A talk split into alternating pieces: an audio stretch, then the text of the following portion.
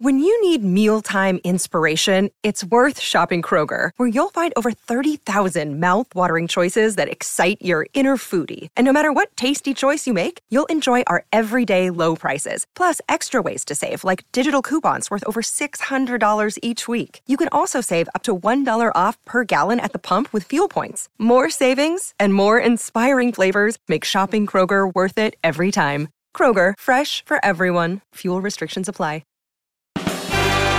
TV, comics, movie stars, hit singles, and some toys. It's trivia and dirty jokes, an evening with the boys. Once is never good enough for something so fantastic.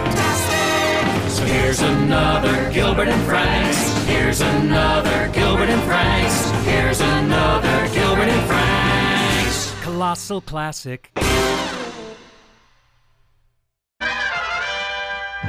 Hi, this is Gilbert Gottfried, and this is Gilbert Gottfried's amazing colossal podcast. And I'm here with my faithful sidekick and young ward, Frank Santopadre. And we're once again recording at Nutmeg with our engineer, the evil Frank Verderosa.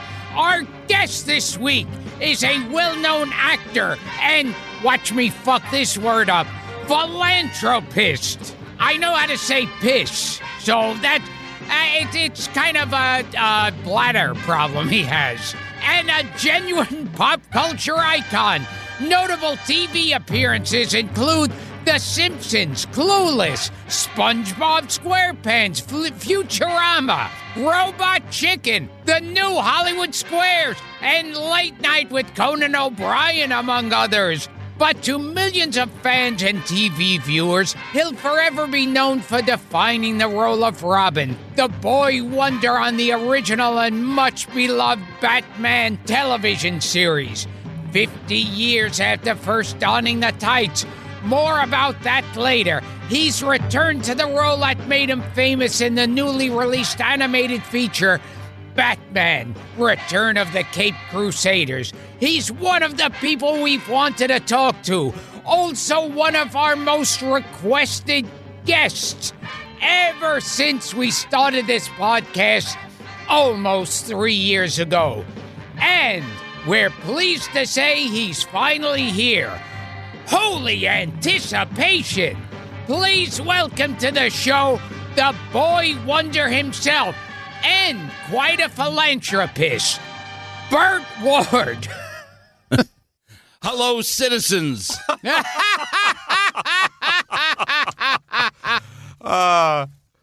Now, can you, uh, can you, Burt, as Gilbert Gottfried, say, I'm Gilbert Gottfried, and we're going to speak to our guest today, Burt Ward. Well, we told your your handler Roger told us you do a Gilbert impression. yes. Uh, I, well, I'm accused of a lot of things, uh, but I, let, let me see what I can do. Uh, well, hello. I'm Gilbert Gottfried, and our guest today is Burt Ward.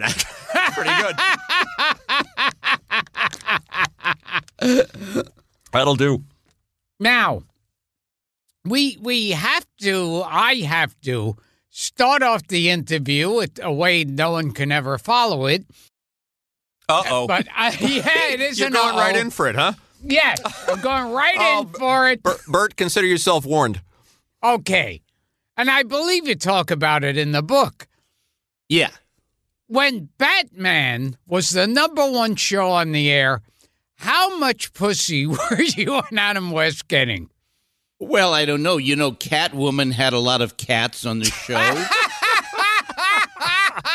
and uh, you know, I we had uh, well all those statuettes of cats, and we had one of the shows we were chasing a. Um, uh, there was a, a there was a cat house. Not like you would participate in, but one that actually had cats for rescue. So, you know, I'm 15 and a half, Gilbert. Oh, Robin, Robin's age I'm is fixed. antiseptic and all American. well, Burt, in your book, which I'm going to plug here because it's a fun read, Boy Wonder, My Life in Tights, uh, which you wrote, you co-wrote with uh, Stanley uh, Ralph Ross, the late great Stanley Ralph Ross. There Oh. are some, there are a few stories of you and Adam enjoying your fame. Well, well, you know that is true, and and actually, my book is one of those books that you can actually judge by its cover. Yes, I recommend Oh, oh people oh, get yes. it and look at the cover. Yeah, it's terrific. It's full of great Well, stories. Let, us just say that Adam and I have great love and respect for our fans, and we will go to great lengths to please them. and and I heard, and I and I asked Adam about this, that he and the Riddler, Frank Gorshin, attended an orgy together, and they were kicked out because they didn't weren't taking it too serious. Well, uh, I wouldn't doubt it. Uh, uh, Adam and I together uh, accidentally wandered into this nudist colony one time, but you know we were we couldn't understand. We thought they were all in the process of changing to other clothes, but they never did. oh, Sandstone in Malibu. Yeah, Yes. that's in the book. Oh, that's right. Yeah. That's right. Yeah. Now, was there one person out of the entire nudist colony who was in any way attractive? Oh, actually, yes. Really? Yes. Oh, absolutely, absolutely. A lot of very young people. Um, very. Uh, I mean, I guess there were there was all all ages, but mostly young. You know, Wow. mid twenties, early thirties. Uh, you know, a lot of and and very open minded, so to speak. Because when, whenever I see photos or footage of a nude beach, you always go, "Ooh, these aren't the kind of people I want to There's see always, naked." always a guy who looks like Vic Tayback. oh, yeah. well, that that gave me a hard on.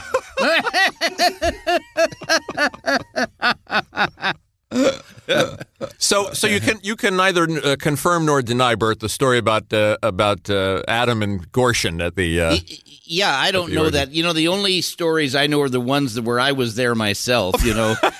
Can Can you tell us one of those stories, please, Burt? Oh, geez, you know, uh, I don't know. I don't know. You know, my memory fades me when it comes to things that of uh, of a risque nature. Okay. was, you know, you you and Adam were very close, but was was there also a rivalry because you hear stories about you guys? Uh, I don't know if they're B, it's BS or what, but stories about you guys waiting each other out to see who could be the last one to, to, to show up on set. W- was that ever Uh, You true? know, a lot of people said that. Yeah. But but what happened was one time, one time we were both supposed to come out. And and I came out of my dressing room ready to go on set, and he wasn't ready, and it was very hot on set. So I went back into the room. Then he came out, and I was thinking that somebody would let me know when he came out, and it was a mix-up but uh, they made a they made a big to do of that, as though you know we were out trying to outlast each other. We really just wanted to film the scene, but it's so hot in those costumes, and you know in those days they didn't have the uh, cooler lights like they have now. We had these giant arc lamps, and I'm telling you, you could fry eggs under those. You know, from 20 feet away. It was so hot and so uncomfortable. So we really tried to stay cool as much as possible. I, I, you had a story where you were in the Batmobile with who you thought was Adam West, and then when this car was speeding down the road, you looked and it was not Adam West driving. Well, actually, uh, quickly, it was my very first day of filming, uh, the very first shot, uh, 1965. And uh, I came out of uh, makeup and in my Robin costume at about seven in the morning, and they said we're going to film this scene coming out of the Bat Cave, and we're going to use Bronson Canyon in Hollywood to film it here. And so we want you to go inside the cave, get in the Batmobile, and uh, we're going to drive it out, and we're going to photograph it. And I said, great. So I went and got in the Batmobile. I looked over. It took a moment to adjust to the darkness, but I could see it wasn't Adam. And I, I said, Well, who are you? He said, My name is Hubie. I said, Oh, well, what do you do? He said, Well, I'm a stuntman. I said, Really? I said, Well, what are you doing here? He said, Well, this is a very dangerous stop, uh, sh- a shot. And, uh, you know, we don't want to take a chance that Adam West could get hurt. So they hired me to do this. I said, Really? I said, That dangerous? Oh, yeah. And I said, well, Is this a good business that you like being in? Oh, let me tell you, the more broken bones I get, the more money I make. I said, Oh, well, now wait a minute. This if this is dangerous, do I have a stuntman? He said, Oh, yeah, you have one. I said, Oh, great. Well, where's he? Oh, I think he's over having coffee with Adam West. I said, Wait a minute. I'm sitting in this car and and you're telling me this is dangerous? Absolutely. We got to come out of the cave at 55 miles an hour. We're going to go straight for the camera. We're going to make a sharp left turn. And, you know, this is something that, you know, amateurs shouldn't do. I said, well, wait a minute. I'm an amateur. and I, so at that point, they were saying, okay, let's lock it up, getting ready to shoot. And I said, wait, whoa, whoa, whoa, please come over. So the uh, assistant director came over and I said, uh, I mean, I understand this is a dangerous shot. Ad, absolutely. I said, well, wh- why aren't you using my stuntman instead of me? He says, we can't use him. I said, why not? He says, because he doesn't look like you. Said, well, wait a minute. Why would you hire a stuntman for, to be my stuntman if he doesn't look like me? Well, we couldn't find anybody else. I said, oh my God. So we came out of the cave at 55 miles an hour. We went straight for the camera. He made the turn perfectly, but unexpectedly, my door flew open. And the centrifugal force was throwing me out of the door. I reached behind me and I grabbed the um, gear shift knob with my little finger, and it kept me from falling out, but it pulled my little finger completely out of joint so it was not in the joint. It was incredibly painful. It knocked the camera guy off the camera truck. It knocked a big arc lamp over. Uh, they stopped. Everybody rushed over. They they picked me up because like now I was just bent over in pain. They, and they looked at my hand. They said, "My God, even through the glove, your hand is like twice the size." I said, "I know. I don't, but I don't know what it is, but it's killing me." They said, "We got to get you to the hospital." I said, "Great, thank you." And they said, "We'll do that just as soon as we get the shot." I said, "What do you mean the shot? I, am not going now. No, no, we got we got 80 guys on the crew. This is costing us thirty five thousand dollars an hour. We got to get the shot first. I said, "Oh my God!" And, and well, long story short, that was 7:30 in the morning, and I got to the hospital at noon. Wow! And and they they fixed it. My and I came back, but that was day one of four days in a row that I ended up going to the emergency hospital from third degree burns, explosions, every horrible thing you can imagine. I right. mean, for example, on one of the days I'm tied on a table in a subway, and Batman's supposed to break through the subway wall. Oh yeah, that's the that's the built, pilot. Yes, this right. is all the pilot, the right. first episode. Right. So what happens is, uh, uh, uh, uh, Batman is supposed to break through this wall by setting a charge. Well, they were supposed to build a breakaway wall and you know with balsa wood so you know a small charge would blow everything apart and he would rush in and rescue me. Well the problem is the people that built the set forgot to build a breakaway wall. So now you had a real wall no different than your house and there's no time to to two two or three weeks to build a breakaway wall so, what did the special effects guys do in their infinite wisdom? They used two half sticks of dynamite and nearly blew the entire soundstage down. Is this where and the two by four fell on your face? And you fell on my nose and broke nose. my nose. Yeah. But let me tell you something, Gilbert. Just a piece of advice. If you're tied down on a table and you can't move your arms, and the special effects guys shooting, a sh- getting ready for the shot, walk past you, and in my case, you smell liquor on their breath, you know that's a bad sign. liquor and dynamite, a bad combo, Burt. And very bad, especially at 7.30 in the morning. Yeah. That could have easily have killed a few people. Or worse. Yeah. well, and you you you were burned in the uh, is it the Mister Freeze episode where you? No, no, you... wait. I, I listen. I, no, no. There's a lot more in yes. this episode. Yeah. So that was the next day. Then the next day after that, we're supposed to climb out of a burning car. In this case, they made a death mask of me, and as Jill St. John right. uh, was supposed to dress up as Robin, that was really me. And and so they have this car turned over on the side, and it was supposed to burn. And out comes the Riddler. He climbs up and jumps down, and then I'm under underneath them, you know, in, in a burning car, and I'm supposed to climb up and jump down too. But when I got up there, and just before I started to jump, the car unexpectedly blew up. And all I remember was that ground was coming at my face like unbelievably fast. and oh, I was a second degree burns in the back of my neck, my arms. Back to the hospital again. That was the second day. Then the next day, or third day. Then the next day, I'm in the. I swear I didn't think I was going to survive the first episode. The next day, they're shooting this quarter of a million dollar shot. This is a one time shot. And believe me, in 1965, a quarter of a million dollar shot is like a two and a half million dollar shot today. So there's no second takes. And what this was is that Batman had just been drugged in the whiskey a go go. Sure. And and I'm supposed to be coming out of the car to rescue him, and the Riddler shoots me with a dart in the arm, and I fall back into the passenger seat, and then Frank Gorshin as the Riddler comes and tries to start the Batmobile, and all the fireworks go off. And they said, Burt, no matter what you do, no matter what, don't you dare move. This will ruin the shot. There's no way to fix it. You've got to do this. So what happens? I didn't move. Fireworks go up, but guess what? They also come down. And now they're burning through my cape. They're burning into my arm where it wasn't protected by the glove. They're burning into my undershorts. And, you know, I nearly went nuts over that. So this was a very painful experience and all kinds of burns. And I'm back at the hospital. This doctor keeps saying to me, you're you must be very accident prone. You know, this is the fourth day in a row you've been here. I swear I didn't think I was going to survive the first episode. But you know what the what the studio did? They were very smart. What they did after that was take out a very large life insurance policy. and I'm telling you, by the last couple of episodes, I swear they were trying to collect on that policy. It's one of the funny runners in the book that Adam's stuntman is doing everything. Hubie Kerns, and you and and and they're saying with you, just use Burt.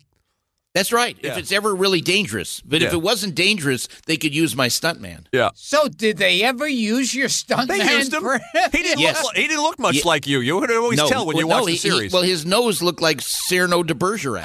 I mean, you can always They- tell that it's him and not you in the fight scenes. Yes, and actually, they they did choreograph the fight scenes because they were like a ballet, and the, the fight scenes went on for like two or three minutes. And and my stuntman was a fantastic guy. He was also an expert swordsman. So they, they where they could use him, they would. But Victor Paul. really, because he didn't look like me, yeah, what a great guy. He was a dear friend. Mm-hmm. But I had to do the majority of my stunts. Incredible. You got hurt a lot. Oh my, uh, uh, so much I couldn't believe it. And there's so many dangerous things that they don't do now. Like for example, I was on top of a soundstage. If you've ever been up a soundstage, I mean, just going up to the top in these creaky old wooden stairs that you can see through them, you know, and you're going up 65 feet, and you get up there. You know, I mean, only a monkey would feel comfortable up there. And you get up there and you get out on this thing, and they say, "Now look, Burt." Uh, there's a fight scene. We got some good stuntmen here. They're not going to drop you, but we have to hang you over the end of the of the soundstage. I said, "You're not hanging me over the end of that sound. I'm not going to trust your stuntman has got greasy fingers from eating a hamburger, you know, you know, and drops me." I made him tie my leg to a pole Wow. so that if they did let go, Smart. at least you know I wouldn't get killed. What about that Catwoman episode? Are you actually dangling? Tell me you're not dangling over a pit with that with the actual tigers in there. That is real. Oh, and and let me tell you something. God. Three wild Bengal tigers. No, there's a real backstory to that. Oh. And you have to understand the camera crew were 15 feet above me in a steel cage. Right? They're in a steel cage 15 feet above me. The cats can jump 25 feet, and I was uh, 12 feet above them. And what happened was they were like snarling and they would tap around me to get them to and and and the director said, "Oh no, this is not working. You know, can you hang meat over his head?" And they hung meat over my head and they're jumping up at my face and I'm turning and twisting against the bonds and they afterwards they said, "Burt, that was so realistic." Well, yeah. I mean, like I, I nearly got killed. Very realistic. I mean, it was a very dangerous show. You are a gutsy man, my friend. Either that or not very smart or both. So, do you have a lot of lifelong injuries now from the show? Uh, no, just my ego. but uh, Didn't, you, didn't the but sidecar? no, I was very lucky. I was very resilient. Uh, very, my, been very athletic my whole life. As a black belt in karate. Yeah. In fact, a piece of trivia for you. Um, I used to live in the same complex of condominiums as Bruce Lee. Yeah, we were going to ask you about I- Bruce. Yeah, he and I used to spar together. And I mean, he was an incredible martial artist. But a piece of trivia is that Bruce Lee's first filmed fight scene of his career was fighting me. Oh, on, the, on the piece of the Yeah. action. That's yeah. great. And, and and you know that was uh, uh it, it was it was terrific. It was great. And and I remember when um, when Brandon, his son, was only six months of old, uh, of age, and he, he and Brandon and his wife Linda, we all went down into Chinatown, and because Bruce had lived in Hong Kong for a number of years, he knew all the most authentic foods to order and custom made and stuff like that. He was really an amazing martial artist, and he was a very nice man. And we just, since you brought up Bruce, we just lost Van Williams. I know. Uh, That's- obviously. he- that said, he was an incredibly nice man too. Yeah. and uh, God, uh, you know, it's it's hard. I mean, it's it's it's hard to see people. And look, today we lost Zsa Zsa Gabor. Where just, I was just telling you, She was on our show, uh, too. in- interesting anniversary. Uh, December twentieth, sixty seven was the last day of production for you guys. The last day, the last day of, of filming. No, it was. I, Was no, I think it was June June of '68. Was it really? Yeah, because remember we had three seasons. We did 120 episodes, and the last season was 26 episodes that were finished in June of '68. Okay, I got bad information. I'm going off of, a, of that new Batman coffee table book that just came out. Oh well, you know. but Zsa Zsa was yeah was the last villain. Yeah, she she could have been, you know, and but we had some great stars. I mean, gosh, uh, you know, and I know you've talked to Adam and and Julie, and we've had some of the greatest actors of all time. Yeah. I mean, Uh, for history buffs, okay, course. like in one of the episodes where we had Tallulah Bankhead as Black Widow. Yeah. I mean, one of the one of the actors in in the scene with her was George Raft. I remember. I mean, Wow. Oh my Yeah. gosh! I mean, you know, and Oh, I Edward G. remember Robinson. as a kid. Yeah, exactly. Being scared of these people, watching them on television and in movies, and here all of a sudden I'm working with them, and and then Vincent Price. Oh my gosh, when he came on the set, I was like, oh, you know, and yet he was the nicest man in the world. But oh man, we we had a heck of a fight scene uh, that that he and I had on uh, on on that Egghead show where Adam and he, Adam and Vincent played a trick on me. I don't know if you know about that. Where I, I had a scene where Vincent had me around the neck, kind of a neck hold, and he was taking an egg and break it on my head, and then he would have a line. And then Adam was supposed to answer, and then he'd break another egg on my head. It was like three or four eggs during their dialogue, and the two of them messed up like 11 takes. I mean, I had like 40 eggs and going down my underwear. I mean, down my neck. Uh, Talk about an egg shampoo. Anyway, I was so angry. I was because I saw them goofing up, and I, I really believed that it was not an accident. So I was supposed to pick up. A, a, a, a, a box of eggs and throw it at, at Vincent once I got loose. Well, what I did, I was so angry. I picked up that dozen eggs and I hit him on his egg head so hard it moved his egg. His, so his egg was tilted makeup, yeah. for the rest of that scene. Yeah. Now, you know, I have to ask you, Burton, you're talking about all these legends. What were you, 1920 at the yeah, time? I was 20, 20 going on 21. 20, and here I you- actually had to go to court to get my contract approved. And you're sharing the screen with Vincent Price and, and, and George Raft and Liberace oh. and and Cesar all of- Romero and, and, see, and all of the you know, the great Maurice Burgess Evans, Meredith great and, Shakespearean actors. yeah, You know, Maurice I mean, Evans and and, And, and oh, then there were so many stars that wanted to be on the show that they couldn't get them all on the show. So that's why they created the scene of going up the side of the building when Right. someone opened a window, whether it was Sammy Davis Jr. or Dick Clark or Don Ho Jerry or Lewis. Betty White, Jerry Lewis. Yeah. I mean, you know, it it was like the thing, and even then they couldn't get all the stars on the show that wanted to be on. is it true the rumor that Frank Sinatra was trying to get on? I've I heard Dozier, He wanted to be the story. Joker. He wanted to be the Joker, but they'd already cast Cesar Romero, Uh-huh. who was fantastic. And you know Cesar with that with that uh, mustache of his, you know, which they put the white, Right. you know, face paint over. I mean, it was hilarious. he refused and every shave one it. of these guys loved it. They loved being on Batman. And and I assure all of our listeners, I will be telling the Cesar Romero story again during the show. we will return to Gilbert Gottfried's amazing colossal podcast. But first, a word from our sponsor. And now back to the show. You're in for a treat, Burt. He's- Okay, he's gonna we'll do see- it now. All right, we'll get it out of the way. Frank Verderosa, I need a drum roll, please. Burt, I'm going to warn you for the second time.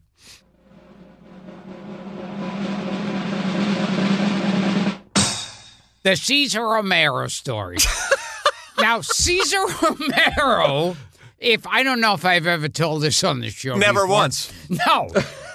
He, uh, you know, he was like uh, played always like the Latin lover, Absolutely. but he himself was was gay in real life. Uh, What's that? Know, but and and to quote Jerry Seinfeld, not that there's anything wrong with that. But Cesar Romero, it is by legend, uh, used to gather a bunch of boy toys together, Uh huh. and uh, he'd pull down his pants and underwear, Uh-huh. and some claim he just like stand on the floor like that. Others said he would stand ankle deep in warm water. But Really? uh, he would instruct these boy toys to fling orange wedges at his naked ass. Really? Now, I wish this was a visual podcast and the world could see Burt Ward's look, the look on Burt Ward's face right now.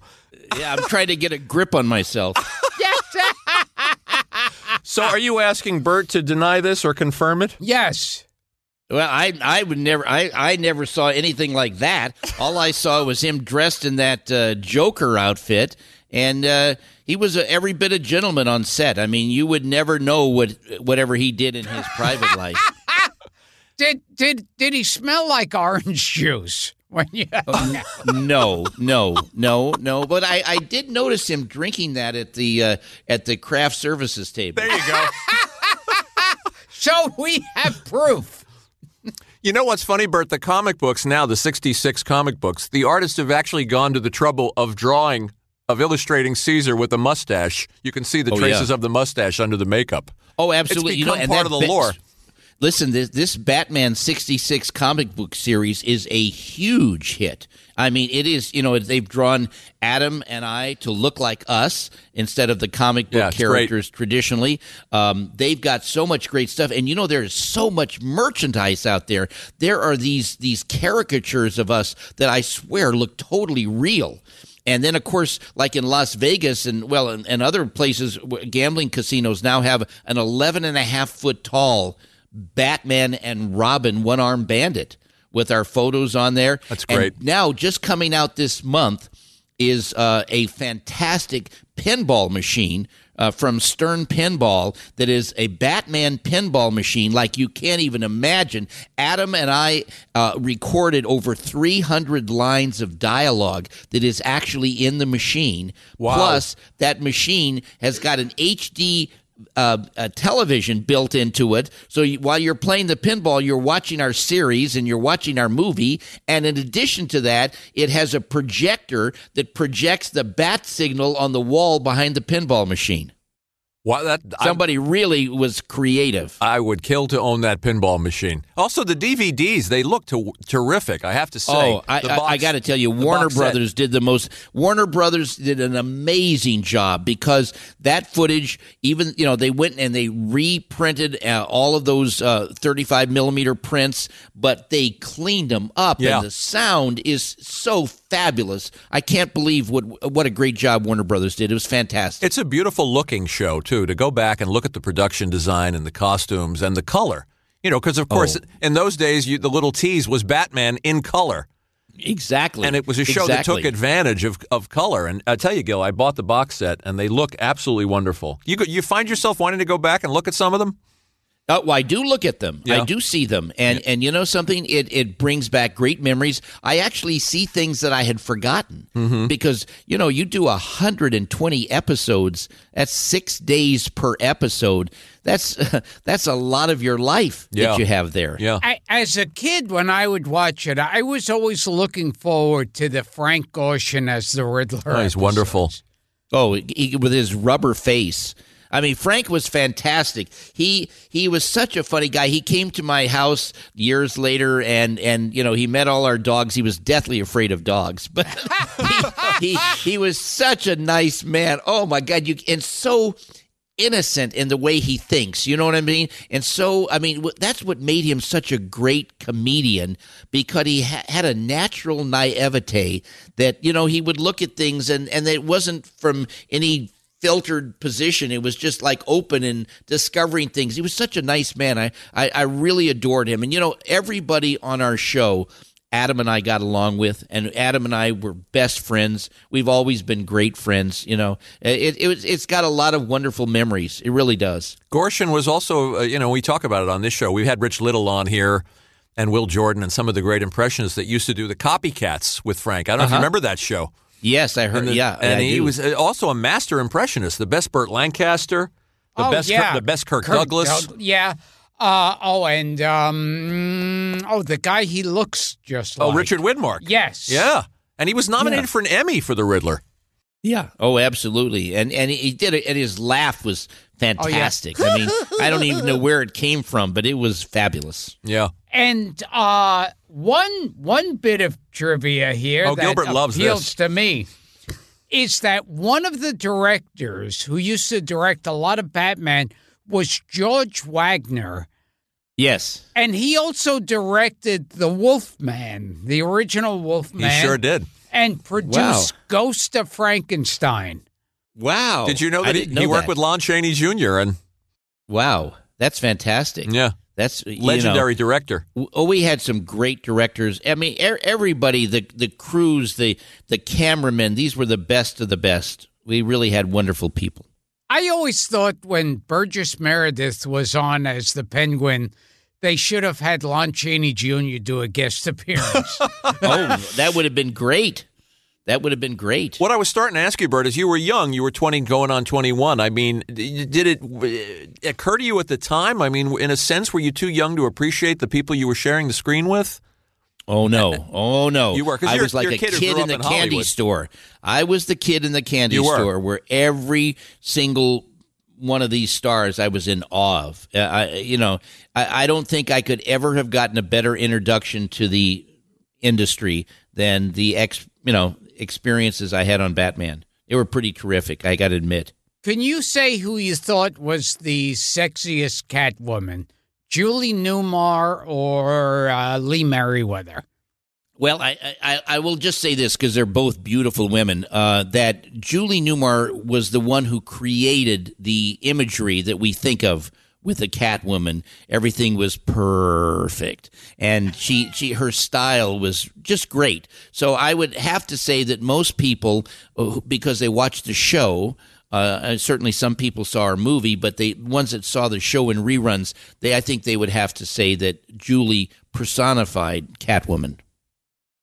Something I've always wanted to ask you and, and Adam, uh, Burt, when you first saw the scripts, when you first read Lorenzo Semple's pilot script, which people rave about, and of course, Lorenzo Semple, a great writer, I mean, Three Days of the Condor and, and Parallax View and so many other great uh, great things. W- what did you think? I mean, you were, again, you were a kid. It was really your first role. When you read that, did you think this is going to be a novelty thing and it's going to burn out, or this is going to be something big? nobody had an idea what it was. You have to understand this was a mid-season replacement for ABC, and um, uh, and in fact, uh, none of us had seen or heard anything. So when January twelfth, nineteen sixty-six, I had gone home after uh, filming. Uh, and and sat there waiting for the show to come on. I you know I really didn't know what to expect, but from the minute I saw the the graphics, the opening, and you hear the Batman theme music. I am telling you, I knew this was going to be something really special. You did. really special. Yeah, that was N- Neal Hefti. Neal yes, Hefti's, oh, yeah, Neal fantastic Hefti's theme. And and and what about the pows and the zaps? Very clever. I mean, Oh, it- it, was it was so ahead of its time. We used to say that we put on our tights to put on the world, and that we were the only superheroes that wore our underwear on the outside of our clothes. Right. And and what's funny now, uh superheroes are getting beyond serious to pretentious. You know, everything's and back then it was like just having fun with it. Exactly.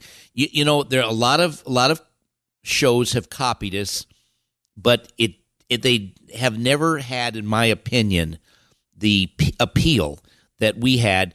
And you know, I, I got to be honest with you. In my opinion, as well, there was a chemistry that Adam and I have together that uh, uh, uh, through the years, honestly, we we could just show up someplace and not even be talking, and people see us together and they start laughing. And it's like, oh my God, is my zipper open? What's going on? Why are people laughing? I'm not even saying anything.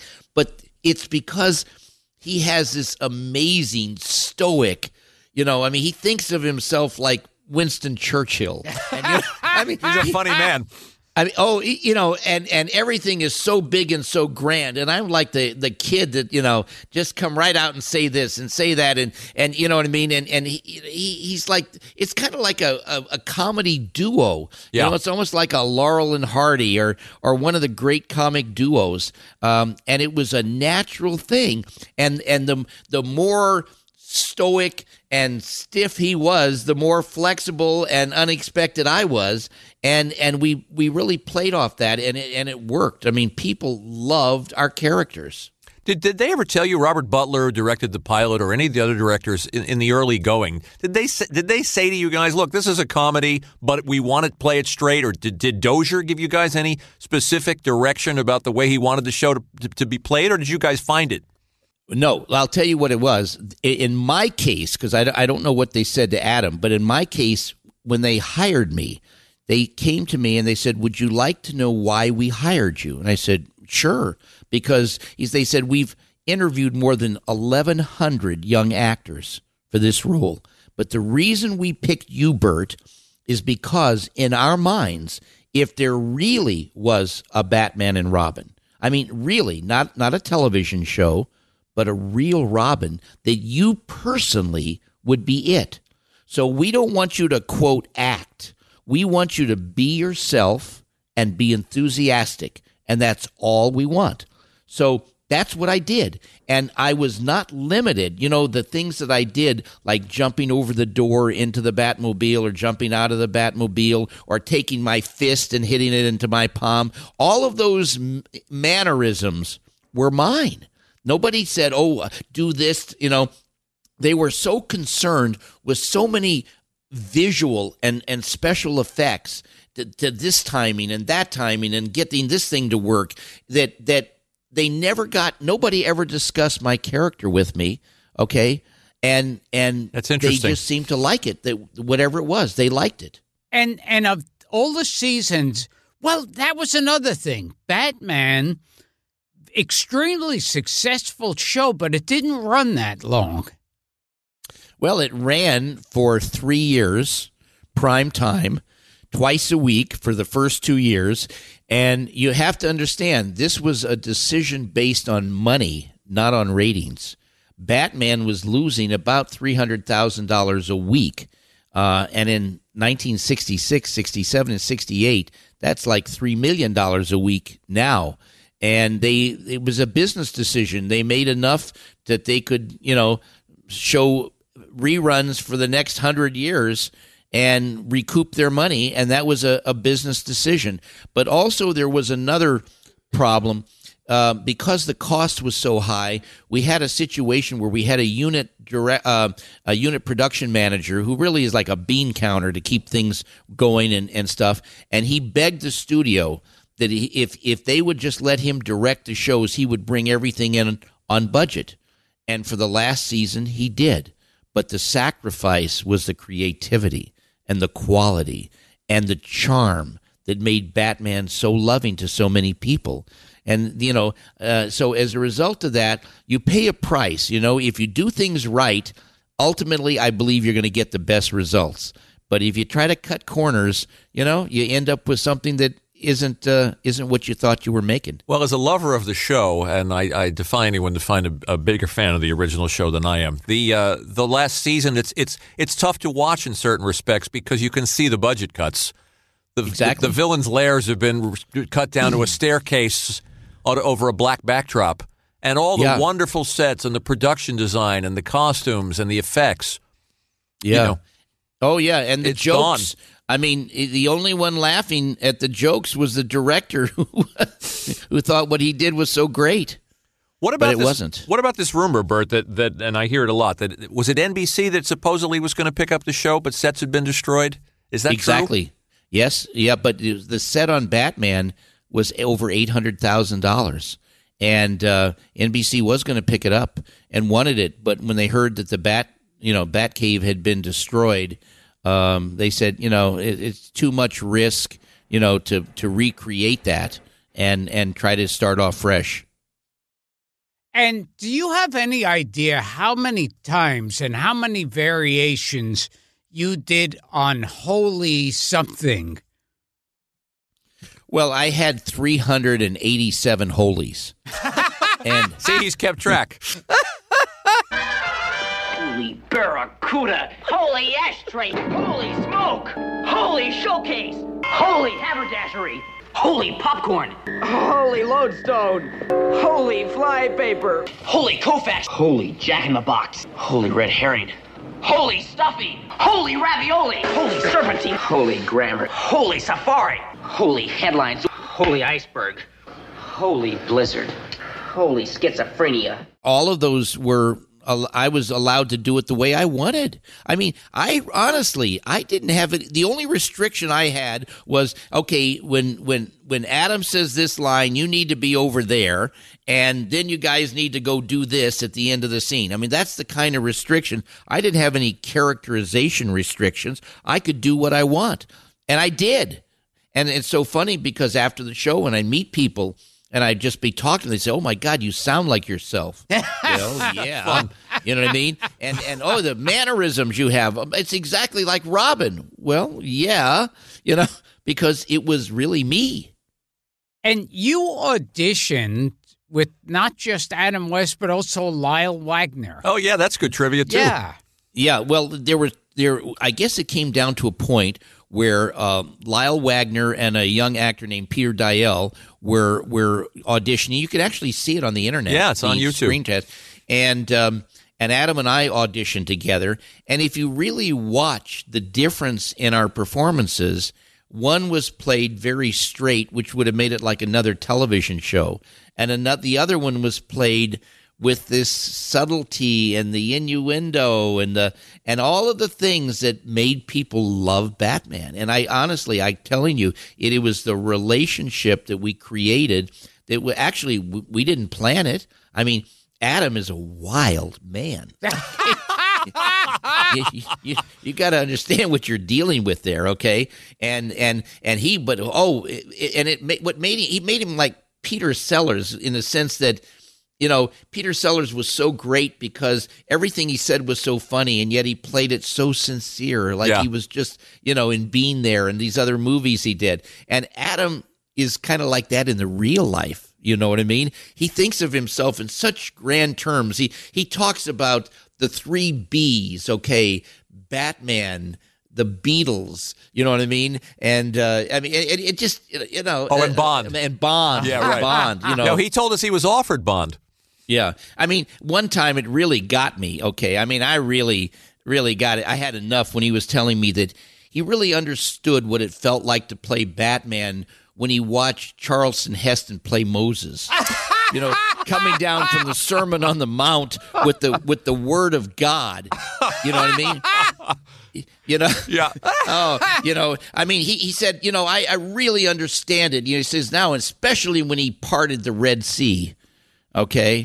And I said, Adam, let me tell you something. The closest you ever came to parting the Red Sea was parting some redhead's legs. You know, I mean,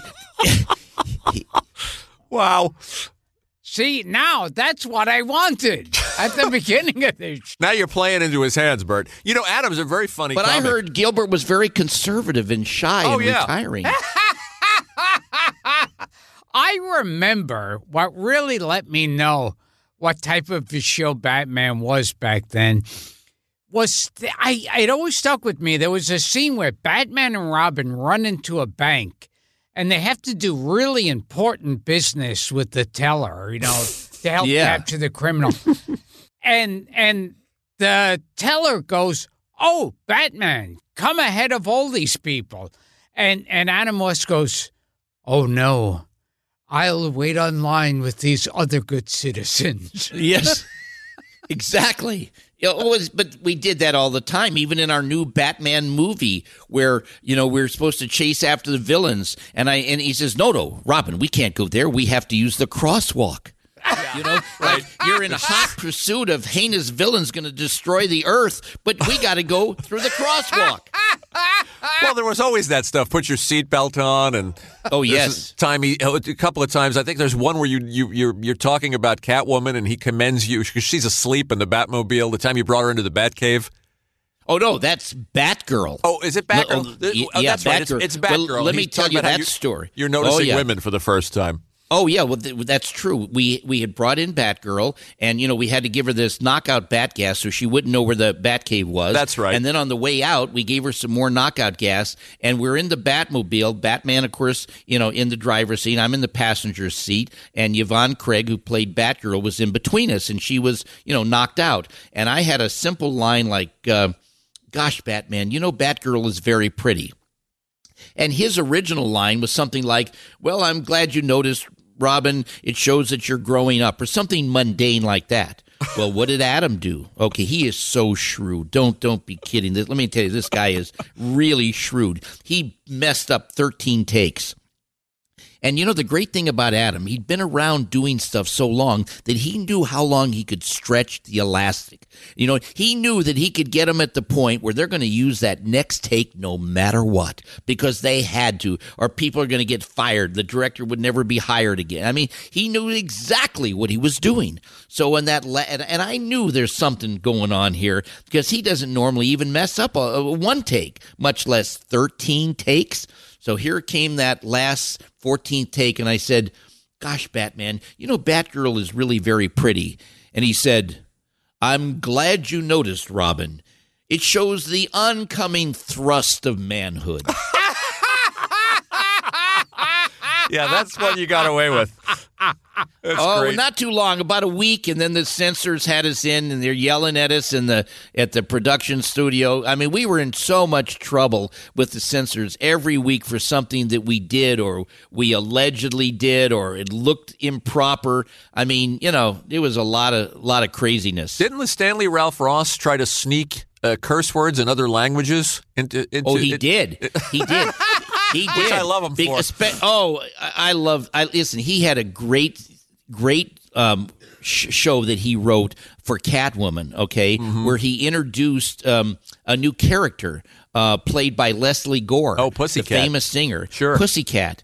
And he had the greatest line for her where she meets me and she says, Hi, Robin. I said, Who are you? She says, I'm Pussycat, but you can call me Cat. Shall I steal your voice or end your life? Whichever you decide, I'm sure it'll be the wrong choice. You've a pretty sharp tongue for a man about to say goodbye to this world, Batman. Beg, beg for your mortal existence. I'd rather die than beg for such a small favor as my life. What are you waiting for? Can't you see how I feel about you, Batman? How I want you. and Stanley was the editor of my book Yep. that I wrote. Yep. Okay. And I love Stanley. Oh my! I mean, this man had a mind. Oh, he could see humor in things that were just so far out there. And he just did a, you know, I just love being in his presence. He was one of the great friends that I had. He owned that burger place in L.A., Hamptons, for years. Oh, I know. I would you- go in there. Me too. Made the best burgers. Yeah. Oh, Yep. Yep. Yep. The great Stanley Ralph Ross. Is it true you were offered uh, or considered for uh, The Graduate? Well, let me explain what happened was um, during the hiatus of my at, right after the Batman movie, it was the second season that Larry Turman, a producer, was producing a small movie at Fox, wanted me to be in it. I thought, wow, what a great chance for me to be in a film. This is the same studio. They're not going to say no. It's during our hi- hiatus. It doesn't conflict with anything, but they wouldn't let me do it because they didn't want to dilute the success of Batman. And of course, that little film turned out to be The Graduate. So when they couldn't get me, they got a guy named Dustin Hoffman. And the rest is history. Burt Ward w- oh, could have been Benjamin Braddock. And I have to get back to one one of those other topics that Yes. interests me. Uh oh. Since you are both wearing sh- uh, rather tight shorts, Yes. there was a, a problem with how much uh, the audience could would be able to uh, decently look at. And the Catholic League raised some objections. Yes, yes. So they they thought, well, you know, first of all, man was not built for tight, Scott Gilbert. You know what I mean? and so, you know, although I'll tell you something, as bad as my problem was trying to make everything look smaller, Adam had the opposite problem. They told him that he was so flat in the front that they wanted to put Turkish towels in his undershorts. Unbelievable.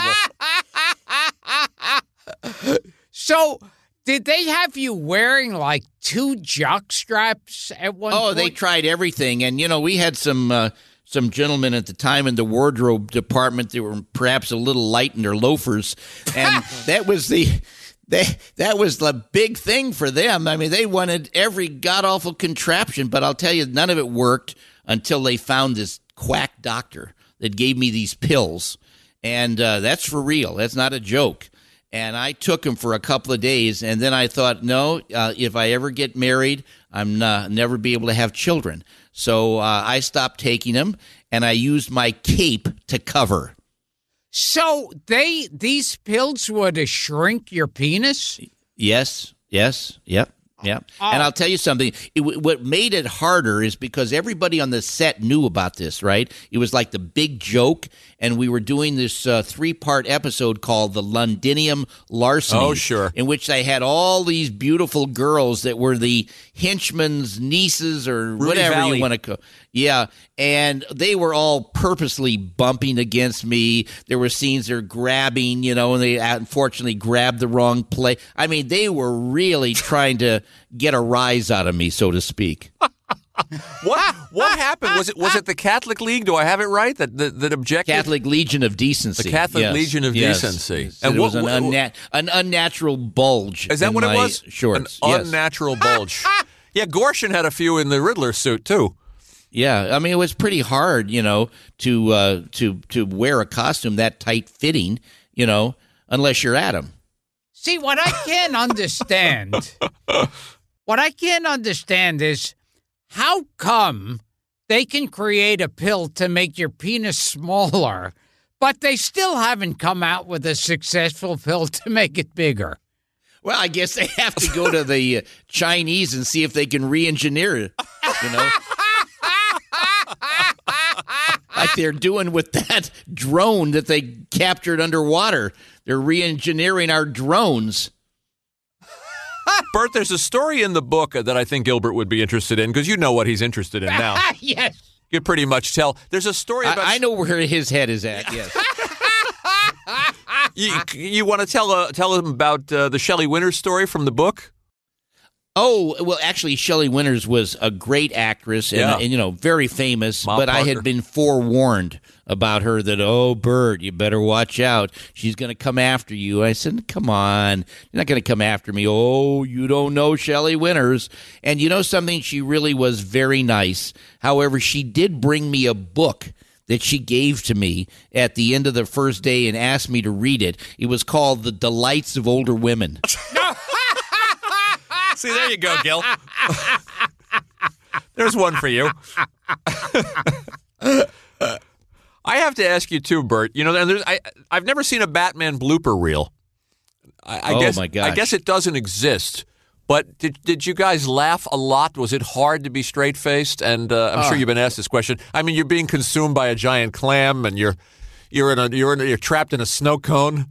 oh well, no, but there's other ones, Uh, and you know what happens is when you're under the hot lights and you know and by towards the end of the day and you've been shooting all day long and i mean in between every shot by the way the makeup people come out and the hairdressers come out more hairspray in the hair. I mean i got to be where i like i thought i had a concrete mask on my head but but and and the makeup people the makeup on top of makeup on top of makeup. Anyway there was a scene one time that adam and i we really got ourselves into a mess where we couldn't stop laughing and what it was, it was a Catwoman. It was a Catwoman scene where Catwoman had left these two gold Catwoman statues.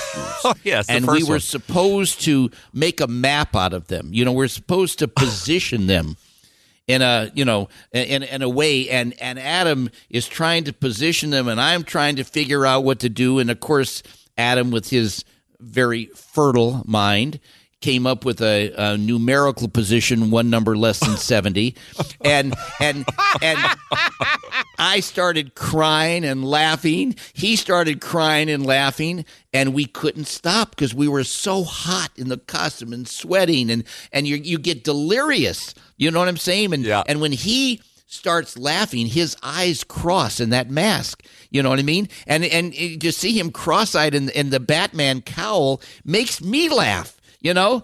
And every time i would laugh he would laugh. And and this director was hilarious. His name was uh, oscar rudolph. Such a nice man. He came up panicking. He says you two guys are going to laugh me out of the business. He, was, he was in terror that we we couldn't stop laughing You and you and Adam have very funny chemistry. And like I said, even as you said, even then.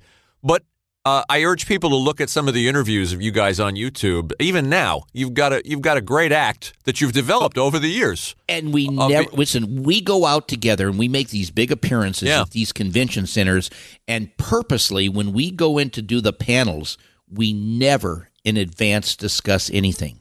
But I'll tell you what it's become. It's getting a little more risque each time because he knows that I'm going to tease him about something embarrassing.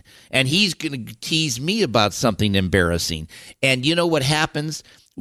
we're using double meaning language and mm-hmm. sometimes on, in front of people and guess what they love it they know what's going on they know that even though they may not know all the facts they know that i am taunting the hell out of him and that he's doing it back to me but in in love i mean and in great respect with each other you know what i'm saying Yeah. I mean, Yeah. he talks about the fact that one of the reasons is he's able to stay so virile at 88 is because he eats our Gentle Giants dog food.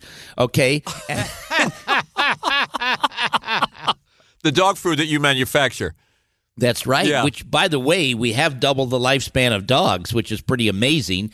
Uh, but he he uses that because he and actually he uses our dog food for his dog too. But uh, it, it's just that we both have a lot of fun together. I mean, you have to understand we genuinely love each other as human beings, you know, um, and and so many great memories together, so many funny things. I can't tell you how many towns we've been asked never to come back to vi- to visit because of messes that we've gotten ourselves in. Yeah, oh, are in the it goes on and on. Yes. Yeah, it, it's worth it's worth the read for those uh, for those stories. Gil, do you want to ask Burt about the legends of the superheroes or the or the famous the infamous roast Oh my God. or the Solomon Grundy scene where they were where they uh, Wow. yeah, that was the legends of the superheroes, and then there was the. It it it is is a, it's a painful show to watch. but it's fascinating. And there's one scene where uh, Solomon Grundy is uh, getting into a fight with you and and Batman, and I, you're waiting for something to actually happen, and Batman and Robin just kind of casually walk away. Yeah, yeah, that was not one of our biggies. Uh, But it's fun to see you up there with Charlie Callas and Gorshin and, Oh, How- and yes. Howard Oh. Morris and all these comedy icons. Oh, the, the, it was it was it was fun to do that. You know, another movie we did together was our CBS uh, Sunday night movie of the week. Oh, the Back to the where- Batcave. Yeah, w you know uh, the misadventures of Adam and Burt. They were based upon our books. You know what I mean? And uh, it was that was that was fun too. That a lot of people love that. Yeah, because I remember in the uh, roast one, they invent this character Ghetto Man. Do you remember Ghetto Man? Yeah. Burt? I, I, I try to forget those memories. tell us about the uh, tell us about the dogs. Tell us about your charity. Great. well, you know, Great Dane Rescue. my wife and I. Thank you. My my wife and I, for the last twenty two years, have rescued more than fifteen thousand five hundred dogs. Every one of them would have been put to death Oh, if good we for hadn't you. been there. Good for you. And um, how we got started was because we, when we moved to where we live, we had heard that um, uh, Great Danes were were the rescue. The lady who had been doing it had passed on, and that all these beautiful, gentle giants were being put to sleep in animal shelters. And my wife and I, I mean, you, you got to understand, I the character I played on Batman, you know, I, I like to say I was the Caped Crusader and now I'm the Canine Crusader. It's saving lives. That's it's nice. really not all that different, except one is is you know entertainingly done, and the other one is the real thing. So, long story short, we I said to my wife Tracy, I said, look. We can't let these dogs die. Why don't we just for a couple of weeks, right? Just a couple of weeks. We'll find somebody to take over this rescue. Let's save them. Well, by the end of the first month, not only had we not found anybody, but we had over a hundred at our house, including 62 puppies under seven weeks of age. And what has happened through the years, while still looking for somebody to take them over, we now have 45 breeds instead of one breed, all right, from tiny two pound dogs all the way up to 300 pound giants. And what we found out was because of dealing with giant breeds that only live six to eight years or seven to nine years, depending on the breed. When we would lose a dog, we would literally cry. I mean that sincerely. And and both of us said, we're going to find a way. We're going to do something to help these magnificent, loving creatures live longer because people love their dogs. And you know, you got to admit, dog is man's best friend. Whether you had the best day at work or the worst, that dog loves you unconditionally. So, what we first discovered was by the way we feed and care for them, we added three years on average to a dog's life. That's actually pretty dramatic when you have a Great Dane that's only living seven to nine years, Sure and is. now they're living 10 to 12. But then we said, we can't really go any further if we don't change the food. And when we went to make the food, we had no intention of selling it. This was just taking care of our own dogs, and we couldn't stand to see them dying so young. So we hired four of the top nutritionists we could find. We said we don't care what it costs. I mean, we're thank goodness we're able to afford whatever we want to do in life. And I said, make this great food for the dogs. Well, when they made the food, I thought, well, you know, if they do a great job, we can pull out another year, maybe a year and a half. We had no idea what we were going to find out. And I'll tell you what we found out that is so upsetting and it has changed our lives forever. And here's what we found out that all the dog food companies that make dog food, they're for profit and there's nothing wrong with that.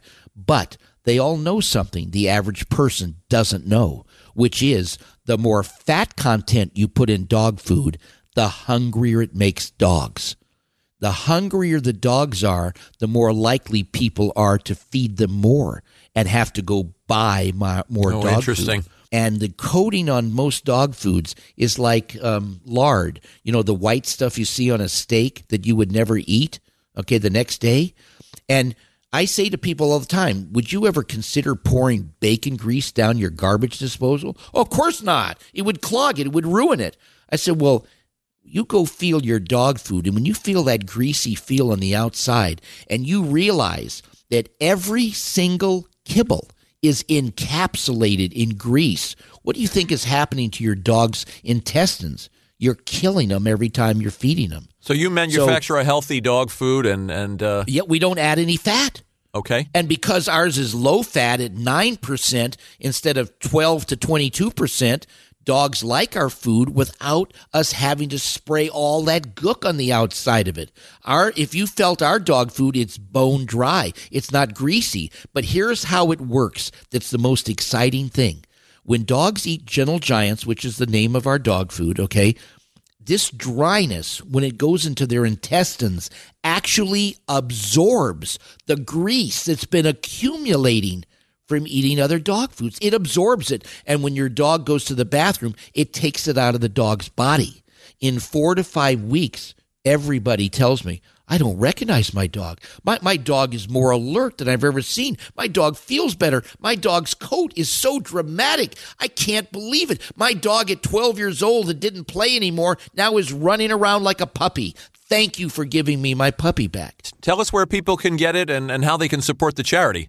Thank you. We're, we're, by the way, we take nothing from our dog rescue. We take no salary from our from our dog food. This is all about loving life. People can order it. It's called Gentle Giants online at walmart.com, amazon.com, chewy.com. And what's great in today's world, they send it to you without any shipping charge. So it's just like having it in your store. Well, con- you and uh, Tracy are doing wonderful work, Burt. You deserve congratulations. Well, I and a tell lot of cre- people and a lot of credit. Thank you. And these Thank you dogs very sound much. like they have a healthier diet than Gilbert does. well, yeah, and there's no telling what Gilbert eats. I won't go there. But in Can people event, support the charity as well directly?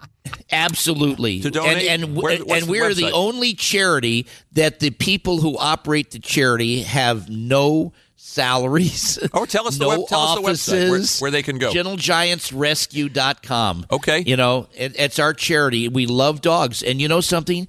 On the back of every bag of our dog food is our phone number. And people call every day from all over the United States. They get free help. Where in today's world do you help people for free? Questions about care, questions about feeding, questions, medical questions, you know, behavior questions. We're helping them just because we love these animals and we want the people to have them many years longer. For you. Well, as a fellow animal lover, you have my admiration, Burt. Well, That's thank you. very no- very that. noble work. I, I do appreciate, although I do tell people that I've gone to the dogs literally because I have more than 50 in my house. People can't believe that. They say, Oh, you mean five? I say, Oh, no, no, I don't mean five. I mean 50. Okay, and where where do they sleep? Well, wherever they want. They can go on our website and watch 27. We fill the room with 27 in our bedroom, on the bed, all around the bed, you know. And and and people say, "Oh, well, what did you do? Get all the dogs and put them in one room?" I said, "Oh, no, no, you don't understand. They're in all the rooms, everywhere you go." and and and we just love these animals and they we've lived with them they're not in a they're not outside in a yard they're in our house with us and the big ones and the little ones everybody lives communally together Good for you guys. Good for you. We will return to Gilbert Gottfried's amazing colossal podcast after this. Well, you have anything Thank else for this I, man? yeah, I have one. You are like a young guy when you first started playing Robin, of course. And Yes. you were the biggest, one of the biggest stars in the world from that show. And I always wonder, like, when the show went off, what did you have to deal with? you know something unlike a lot of other actors that are you know just down in the dumps for losing a show you have to understand I never looked at it like that. I looked at it like I had a lot of fun and now I'm going to go do something else and have a lot of fun. When I was a young actor going to acting class, studying professionally as well as at UCLA, I'll never forget after doing a scene, we were all leaving, going out, and the, the instructor had said, Wait a minute, Burt, I got to tell you something. And I said, What's that? He says, You know, you're different than every other actor in this class. And I thought, oh, geez, what's wrong with me? They said, and I said, is that bad? He says, no, it's good. He says, every other actor here wants to be an actor bad. And I know you do as well. But you're different. You have this attitude that if it doesn't work, so be it. And you'll find something else and you'll be happy. But every one of these others, it, I'm afraid if it doesn't work for them, they're going to be destroyed and end up going back to wherever they came from before they came to Hollywood. And you know, maybe it's because Batman was the first thing I ever tried out for, that I wasn't burnout, I didn't have a bad attitude. I just went in and had the best time, and that's that's the way I've lived my life. Good for you. Tell us about quickly. Let, let's talk about the return of the Caped Crusaders, and I want to know how quickly it took you guys to get back into character after all these oh, years. about three seconds. Yeah. For me, let me let me explain something to you. It never really leaves you, okay? And and I my character was really me, okay? Now Adam was a different. And actually Adam is really Adam. Batman is that is Batman. That he is he is stoic, okay? All right? He is what he is and so am I. And and in the case of my recording at Warner Brothers for the first of these two movies now. Second one's Yeah. coming out. Oh yeah, tell us about the one that's coming out. I will, but I want to first tell you that in the middle of the recording, I had 177 pages of dialogue. It's a lot of dialogue. Yeah. And, you know, no matter how good you do it, oh, that was fantastic, Burt, give us another take. Oh, that was more, even better, give us another take. But halfway through, the vice president of animation at Warner Brothers came out from the group. He says, Everybody in this room is roaring and laughing. But most important, he says, we're all stunned. And I thought, oh my God, did I do something wrong? And I said, well, what are you stunned about? He said, Burt, you sound exactly, exactly like you sounded 50 years ago. It's almost scary. All of us here, we're stunned. And you know, when you think about it, here's you got Warner Brothers top people. These guys do every show. They're such pros. And for me to see them all laughing when I'm doing my stuff, they knew the script. They knew what I was going to say. Why are they laughing and having so much fun? Because you know something? It reached them. It really reached them. Yeah. It was fun to watch. It was it was it took me back. And now we have the new one coming out next year. You ask about that. Yeah, yeah, yeah. And we have a fantastic uh, villain. There's going to be a lot of villains even in the second one. Uh, but the main villain is Two Face and played by none other than William Shatner. How cool was that? Now, Yeah. let me oh, ask you this. The two most fun. iconic television shows in history Star Trek and Batman, with the actors working together. Is that unbelievable? Is that based That on a story genius by, on Warner based Brothers on a story by my old friend Harlan Ellison? The yeah, yeah. story? Oh, oh, oh, it's it's. But let me tell you something. What even with this movie we just did, it has turned Batman upside down on its head in many different ways. The reviews have been so great that it said this is the best Batman movie, including the fe- major tentpole features. This is the best Batman movie of the entire year, and maybe one of the best movies ever made. So if you watch it, you'll get a kick out of it, and it's got so many references and double meanings full and of the double old- full entendres, references. and oh my, it, the the guys that wrote it are geniuses. I mean, it was. The, I'm so proud of it. Our, our old podcast guest, Steven Weber is playing oh, Alfred. Yeah. Oh, wow. Yeah. And I, I love the fact that it's Adam West and William Shatner, two actors totally in love with themselves. Oh yes, Two- two absolutely. upstagers. yes.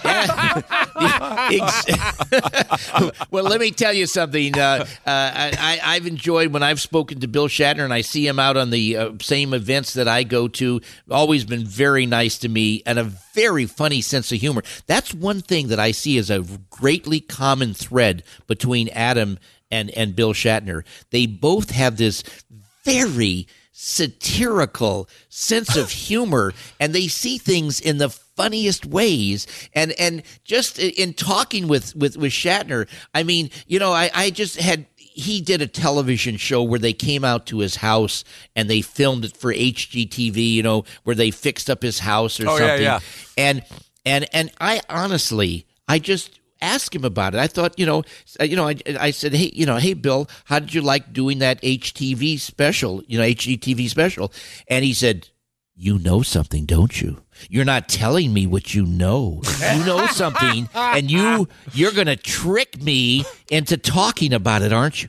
I said, no, no. Honestly, I just wanted to know how you enjoyed doing it. You you know, and then he proceeded to tell me more than I ever wanted to hear about all the things that went wrong and this and this and that. And he is just a delightful, fantastic human being. And I can see where he and Adam, they are competitive. There's no question about it. And they each have their own shtick, uh, both of which are immensely successful. You're going to have fun in the booth with those two.